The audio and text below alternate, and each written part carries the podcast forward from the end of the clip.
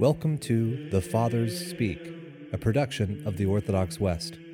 Each day, Father John Fenton reads a selection fitted to the Western liturgical calendar from one of the Fathers of the Church.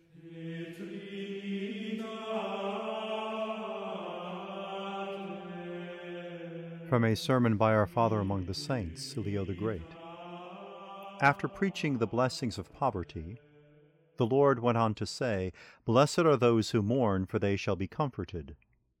But the mourning for which he promises eternal consolation has nothing to do with ordinary worldly distress. For the tears, which have their origin in the sorrow common to all mankind, do not make any one blessed.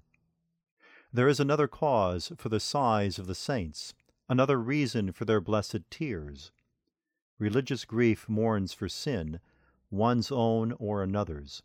It does not lament because of what happens as a result of God's justice, but because of what is done by human malice. Indeed, he who does wrong is more to be lamented than he who suffers it. For his wickedness plunges the sinner into punishment, whereas endurance can raise the just man to glory. Next, the Lord says, Blessed are the meek, for they shall inherit the earth.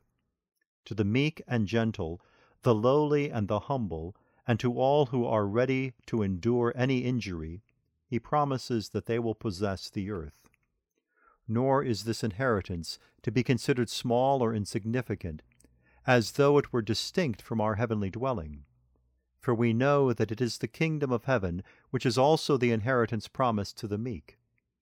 The earth that is promised to the meek, and which will be given to the gentle for their own possession, is none other than the bodies of the saints.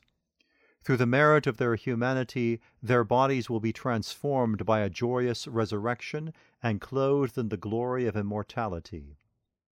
No longer opposed in any way to their spirits, their bodies will remain in perfect harmony and unity with the will of the soul.